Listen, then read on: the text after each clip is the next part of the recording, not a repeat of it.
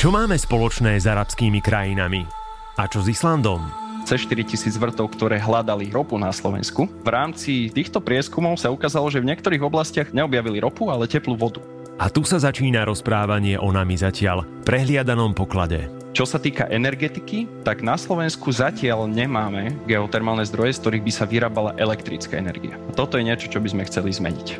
Toto je podcast Sabo sebou. Miesto, kde rozoberáme všetky otiene spoločenskej zodpovednosti a rozprávame sa o tom, ako robiť veci inak. Spolu lepšie. Inšpirujeme a motivujeme sa k uvedomelejšiemu životu.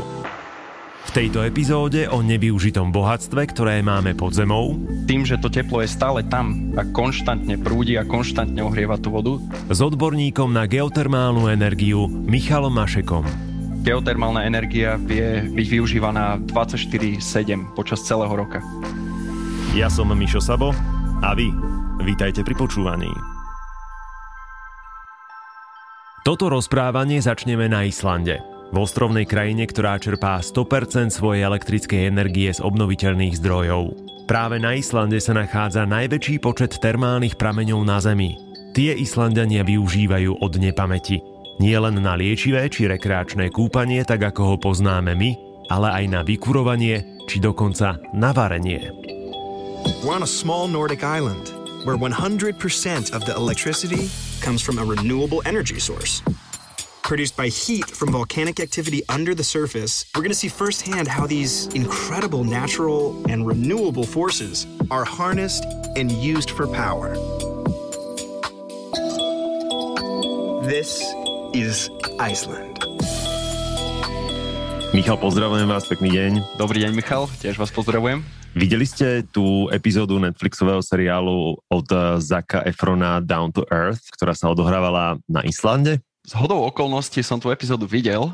Je to veľmi príjemný spôsob, ako ukázať tieto bohatstva Islandu, ktoré sa nachádzajú na tomto sopečnom ostrove. Vrátane moje obľúbené geotermálne energie. A mm-hmm. niektoré, niektoré sajty, na ktorých boli, som navštívil osobne. Najviac ma zaujala obrovská geotermálna elektráreň v Hellis Heidi, ktorá je naozaj neuveriteľná a funguje v podstate automatizovane. Tam boli traja ľudia v celej elektrárni, z toho dvaja nás prevádzali a ukazovali, wow. ako to funguje, takže veľmi inšpiratívne. Je to môj tip pre všetkých, ktorí nás práve teraz počúvajú a ktorí budú počúvať ďalej, len tak, aby sme nakreslili tú atmosféru, tak Island je ostrovná krajina, má viac ako 30 vulkanicky aktívnych systémov. Zároveň môžeme povedať, že je to asi výkladná skriňa toho, aké všetky sú možnosti využitia geotermálnej energie Island je vyslovene geotermálna veľmoc, ale pre ľudí, ktorí nás práve teraz počúvajú, čo je to geotermálna energia?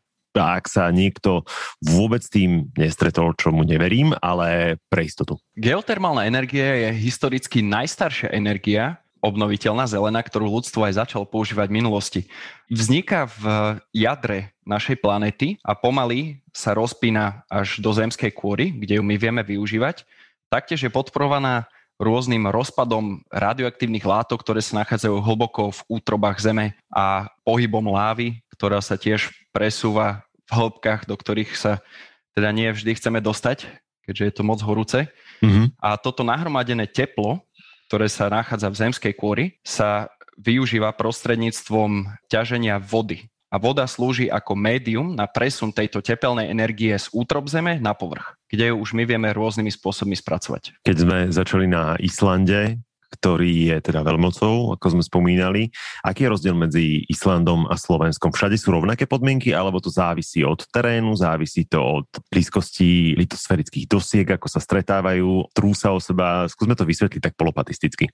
Podmienky sú viac menej rozdielne na rôznych mestách. Ako ste spomínali, veľmi správne, pohotovo, e, dosť to závisí od toho, aká je geologická štruktúra a v rámci Islandu konkrétne jeho umiestnenie, ktoré je na strete dvoch litosferických dosiek alebo kontinentálnych. Toto stretnutie tých kontinentálnych dosiek vytvára obrovské trenie, čo sú pohyby hlboko pod zemou a toto trenie vytvára za tepelnú energiu ktorá sa prejavuje napríklad e, výlevom lávy. Island takto aj vznikol že trenie litosferických dosiek vytláčalo rozstavené horniny na povrch a vznikol tento sopečný ostrov. Čo sa týka Slovenska, my sme stredokontinentálna krajina a v rámci geologickej histórie boli takéto drsné prejavy oveľa ďalej v minulosti ako na Islande. Každopádne mali sme tu aj tzv. šťavnický stratovulkán, ktorý bol aktívny niekedy okolo 10 až 16 miliónov rokov dozadu, ale napriek tomu, že to bolo tak veľmi dávno, tak takýchto aktivít ostalo zostatkové teplo ktoré dopomáha tomu, že máme na Slovensku o niečo lepšie podmienky, ako je svetový priemer, teda na využívanie geotermálnej energie. Pre porovnanie, teplotný priemer vo svete, tzv. geotermický gradient alebo tepelný gradient, je 25 až 30 stupňov na 1 km hĺbky. Čiže čím idete hĺbšie a čím prechádzate ďalší kilometr, mm-hmm. tak teplota stúpa o 25 až 30 stupňov. Okay. A Slovensku je tento priemer 38 stupňov. Už a to, to nie naznačuje. je málo. No to nie je teda vôbec málo, ale keby sme to porovnali s Islandom, kde majú okolo až 100 stupňov, tak je to niekde úplne inde, ale zase tam to majú celkom rizikové. A mm-hmm. ste mohli, ži- mohli možno pozorovať, že tam vybuchla sopka, ktorá Nedávno. bola ticho 800 rokov. Mm-hmm. Ale oni to tam berú celkom športovo a ako pokiaľ ich to priamo neohrozuje, tak je tam život stále veselý aj napriek tejto udalosti. Ako sme na tom my vo využívaní geotermálnej energie? Vzorom je ak to dobre čítam, veľký meder, lebo tam to viem, že okrem toho teda, že je termálne kúpalisko, ktoré je známe celoslovenský, tak uh, viem, že Veľký Meder je v podstate zásobovaný energiou z geotermálnej energie a tým myslím celé mesto. Áno, máte pravdu. Veľký Meder je najnovší príklad, ktorý bol vystavaný v rámci využívania geotermálnej energie. Táto energia tam bola využívaná aj predtým, ako sa realizovali aktuálny vrt, ktorý zásobuje mesto, ale tým, že tam boli výborné podmienky, tak sa rozhodlo, že sa spraví ešte ďalší vrt a namiesto spalovania plynu budú využívať geotermálnu energiu. Je to jeden zo štyroch príkladov využívania geotermálneho tepla na centrálnu zásobu teplom, čiže na energetické účely. Ďalšie mesta sú Šala, Galanta a Sereď. Mm-hmm.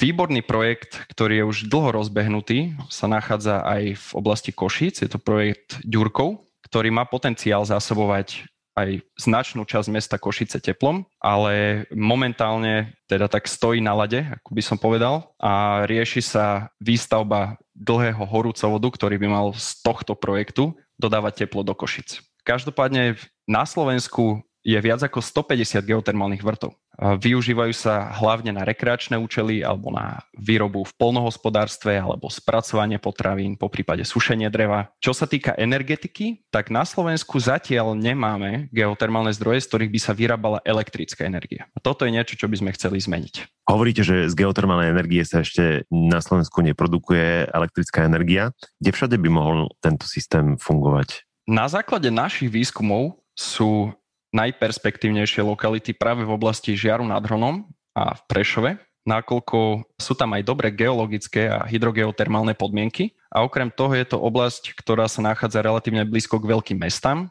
takže je možné okrem toho, že sa bude vyrábať elektrická energia, využiť zostatkové teplo po výrobe na to, aby sa napríklad použilo v nejakých polnohospodárskych, priemyselných procesoch alebo na rekreáciu čo zase otvára možnosti ďalšieho využitia, tzv. kaskadového využitia geotermálneho tepla. E, je tu ešte jedna oblasť na Slovensku, je to východoslovenská nížina, ktorá je v podstate úplne najteplejšia oblasť na Slovensku. Spomínaný geotermálny gradient je tam cez 60 stupňov Celzia na 1 km, ale vyzerá to tak, že v tejto oblasti sa nenachádza alebo sa nenachádzajú vhodné štruktúry, ktoré by držali vodu v rámci hĺbky, kde by sme mohli mi realizovať vrty. Preto sme túto oblasť zatiaľ obišli. Keď pôjdeme do histórie, tak ako má geotermálna energia na Slovensku históriu? Keby sme začali vôbec s vrtmi, tak okolo roku 1913 začala spoločnosť Naftak Belly realizovať vrty v oblasti Belly. Uh-huh. A týchto vrtov bolo dodnes spravených, boli tisíce,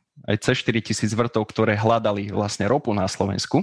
A v rámci týchto prieskumov sa ukázalo, že v niektorých oblastiach neobjavili ropu, ale teplú vodu. A toto bol taký základ ďalšieho rozvoja a od roku cca 1970 sa realizovalo okolo 150 geotermálnych vrtov. A tieto sa využívajú hlavne na plodnohospodárstvo a na rekreáciu a v štyroch spomínaných prípadoch aj na centrálne zásobovanie teplom. Čiže mohli sme byť eh, Saudskou Arábiou, ale vlastne sme... Našli sme lepšie bohatstvo v zemi.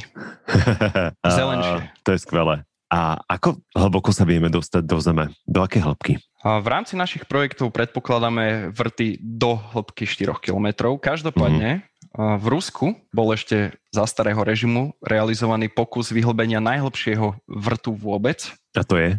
A tento vrt je hlbší ako 12 km. Uh. A museli prestať už len z toho dôvodu, že teploty a tlaky, ktoré sa nachádzali v tejto obrovskej hĺbke, boli podstatne vyššie ako vtedajšie technológie zvládali. Ale odvtedy hlbšie, čo sa týka presnej vertikálnej hĺbky, nikto nešiel. To je takmer Marianská priekopa, nie? áno, áno, skoro. je to vôbec bezpečné, alebo je tam nejaké riziko, keď sa ide hlboko do zeme? V podstate riziko je úplne minimálne. Čo sa týka technológií a postupov, ktoré sa používajú, tak sú už rokmi praxe tak vyšperkované, že samotná realizácia vrtu ani jeho využívanie neprestavuje žiadne riziko. Mm-hmm. Ani pre životné prostredie. Ani pre zemetrasenie. Nič také sa neviduje. Hlavné prípady so zemetrasením a zvrtaním sa spájajú s tzv. frekovaním. To je spôsob ťažby plynu, kedy sa dosť silno narúša geologická štruktúra v podzemí vysokým tlakom, aby sa otvorili tie malé praskliny, ktoré tam sú, aby bol väčší prítok. Ale to my teda určite neplánujeme robiť. Hovoríme o vykurovaní, hovoríme o možnosti elektrickej energie. Ešte je tam nejaká možnosť, okrem teda aj rekreácie, ktorú sme spomínali? Áno. Využívanie geotermálneho tepla má obrovské široké spektrum. Ideálne riešenie je po výrobe elektrickej energie ostáva zostatkové teplo. Toto teplo sa v ideálnom prípade využije na centrálne zásobovanie teplom Zostatkové teplo z tohto procesu sa dá veľmi ľahko využiť na ohrievanie skleníkov, na ohrev bazénov, na chov rýb, čo je dosť zaužívaný spôsob napríklad aj vo Švajčiarsku. Mm-hmm. Dokonca aj na výrobu chladu. To mi vysvetlíte. Funguje to podobne ako chladnička alebo klimatizácie. Uh-huh. Ide o tepelnú výmenu a hlavnú úlohu tam zohrávajú chladiacie kvapaliny, ktoré majú veľmi špecifické vlastnosti pri rozťahovaní a stláčaní ale to je príliš technická téma už aj na mňa. Jasné. Lebo stále sa zamýšľam nad tým, že prečo ten potenciál nevyužívame tak húfnejšie, keď je to taký poklad. Uh, tiež som sa pýtal túto otázku a veľmi uh-huh. ma to zaujíma dodnes. Je to drahé? Výroba elektrickej energie je drahá v rámci kapitálových investícií prvotných, pretože hmm. treba robiť veľmi hlboké vrty a treba tiež využiť dosť efektívne technológie na to, aby premena tepelnej energie na elektrickú bola pomerovo výhodná. Čo sa týka prevádzkových nákladov, to je zas úplne druhá story, pretože prevádzkové náklady geotermálnej energie sú veľmi stabilné a nízke. Nakoľko nepotrebujete dovážať ani plyn, ani uhlie, ani štiepku, máte tú energiu rovno pod nohami stabilne, tak mm-hmm. táto cena energie je dlhodobo stabilná. Čo sa týka vstupných nákladov, tak e, v rámci výstavby elektrárne je naozaj potrebná dotácia. E, v minulosti sa to u nás na Slovensku robilo formou tzv. doplatkov za elektrickú energiu vyrobenú z obnoviteľných zdrojov. Túto formu doplatkov v podstate vláda zrušila mm-hmm. tým, že obmedzila kapacitu, v rámci ktorej poskytujú tieto doplatky do 500 kW inštalovanej kapacity. Takže priemyselné projekty, ako ste naše, už sa vôbec nezmestia do tejto kategórie. Na druhej strane sme v období, kedy aj Európska únia, aj svet v podstate tlačí na zelenú transformáciu a znižovanie uhlíkovej stopy a uhlíkovú neutralitu a preto vydávajú veľké množstvo finančných prostriedkov na to, aby sa práve takéto projekty, ktoré sú naozaj čisté, stabilné, dlhodobo udržateľné, aby mohli byť rozvíjane, aby ich bolo stále viac. To slovo stabilné je dosť kľúčové v tejto debate, pretože obnoviteľné zdroje energie sú v niektorých prípadoch závislé od toho, že ako sa to rozhodne napríklad slnko, že či bude svietiť vietor, či bude fúkať. A tu mi to riziko z toho netočí, lebo energia a tá teplota je stabilná. Vnímate to úplne presne tak, ako to je. To teplo nikdy nezmizne uh-huh. spod povrchu zemského, snáď až keď zanikne naša planéta o niekoľko miliard rokov. A naozaj tým, že to teplo je stále tam, a konštantne prúdi a konštantne ohrieva tú vodu, tak geotermálna energia vie byť využívaná 24-7 počas celého roka. Má to aj nejaké skryté možnosti dopadu na životné prostredie, o ktorých by sme mali vedieť? Mm, samotné využívanie geotermálnej energie pri riešeniach s reaktážnymi vrtmi nemá žiaden vplyv na životné prostredie. Okay. Pretože to, čo vyťažíme z podzeme, nikdy neuvidí svetlo sveta, ako sa hovorí, ale v rámci toho potrubia z produkčného do reniektážneho vrtu sa vracia hneď do tých geologických štruktúr podzemov, kde sa znovu ohreje a znovu použije. Dobre, koľko energie z takéhoto cirkulovania vriacej vody vieme vyrobiť? Zameriavame sa predpokladom na Slovensko. Uh-huh. Odborný odhad, ktorý je v rámci geotermálnych vod, ktoré sú nad 30 stupňov Celzia, je, že by sme dokázali využiť kapacitu približne 5500 MW termálnych, čo je naozaj veľmi veľa. Z týchto 5500 MW zatiaľ hovoríme samozrejme v teoretickej hladine, by sa dalo vy, vyrobiť približne 44 tisíc gigawatt hodín energie, čo je trikrát viac tepla, ako vôbec Slovensko spotrebuje. Celé Slovensko spotrebuje 15 tisíc gigawatt hodín tepla ročne. A to je celé Slovensko. Takže ten potenciál je naozaj v teórii trikrát väčší ako by, by sme vôbec dokázali využiť. Wow. Samozrejme hovoríme o teplotách na 30 stupňov Celzia, čo je ohrev nie na nejaké nie priemyselné účely, ale čo sa týka ohrevu domácnosti, s tým sa dá veľmi dobre pracovať. V rámci napríklad tepelných čerpadiel. Ja sa pýtam, kde to vázne? No, kde to vázne? To je dobrá otázka. Ja si myslím, že problém je povedomie. Na Slovensku sa o geotermálnej energie príliš nehovorí. Ľudia si neuvedomujú, aké obrovské bohatstvo máme pod zemou a ďalšia vec je možno aj prístup štátnych orgánov, kedy neboli spravené úplne ideálne podmienky na to, aby sa tento zdroj dokázal rozvíjať. Od roku 2013, od konca roku 2013 sme tu mali tzv. stop stav, kedy distribučné spoločnosti nepúšťali do svojej elektrizačnej siete žiadne nové zdroje pre výrobu elektrickej energie, ani obnoviteľné. Čiže tu je vlastne od roku 2013 hlucho a nemôže sa nič z OZE ani z konvenčnej výroby pripájať do siete. A podobné problémy, napríklad aj s výkupnými cenami, ako som spomínal, že boli v podstate zrušené, takéto problémy odrádzajú investorov, aby vôbec dávali peniaze do takýchto projektov. Čiže v preklade do ľudskej reči niekomu veľmi záležalo na tom, aby sa takáto energia nečerpala? Uh, skôr boli iné formy energie, na ktorých možno isté subjekty vedeli lepšie zarobiť. No veď to je v preklade to isté. Áno. Nechcel som tak, ale je to tak. No. Aby si to človek, ktorý nás počúva teraz na záver, vedel predstaviť, že aký to môže byť pohľad potom perspektívne, keď bude čerpať práve takúto energiu pri pohľade na faktúru. Čo to pre neho znamená, pre toho bežného človeka? Koncovú faktúru vždy dostáva od distribučných spoločností. My z pohľadu výrobcu predávame elektrickú energiu do distribučnej siete. A výška ceny za energiu je určovaná trhovým mechanizmom u nás URSom, a jednoducho, čo sa týka geotermálnej energie, tak z pohľadu dlhodobého hľadiska môže byť tá energia aj lacnejšia. Keď mm-hmm. hovoríme o teple, tak je to určite. Keď hovoríme o elektrickej energie, tak so správnymi dotáciami z Európskej únie vie byť tá energia stabilnejšia a lacnejšia. Ide tu skôr o priority. Pokiaľ sa štát zamerá na podporu naozaj čistých zdrojov energie, ktoré pomôžu dosiahnuť uhlíkovú neutralitu, tak niekedy je to aj za cenu príspevkov. S vami sa rozprával niekto o pláne obnovy? My ako spoločnosť sme súčasťou organizácie SAPI, ktorá sa zaoberá fotovoltikou a obnoviteľnými zdrojmi a v rámci tejto organizácie aktívne pripomienkujeme aj takéto strategické dokumenty. Počíta sa s pláne obnovy s uh, geotermálnou energiou? Uh, teoreticky, tak by som povedal. S geotermálnou energiou sa počíta už dlhé roky a všade sa o nej píše, že je to výborný zdroj, teda nie všade, ale v rámci istých strategických dokumentov.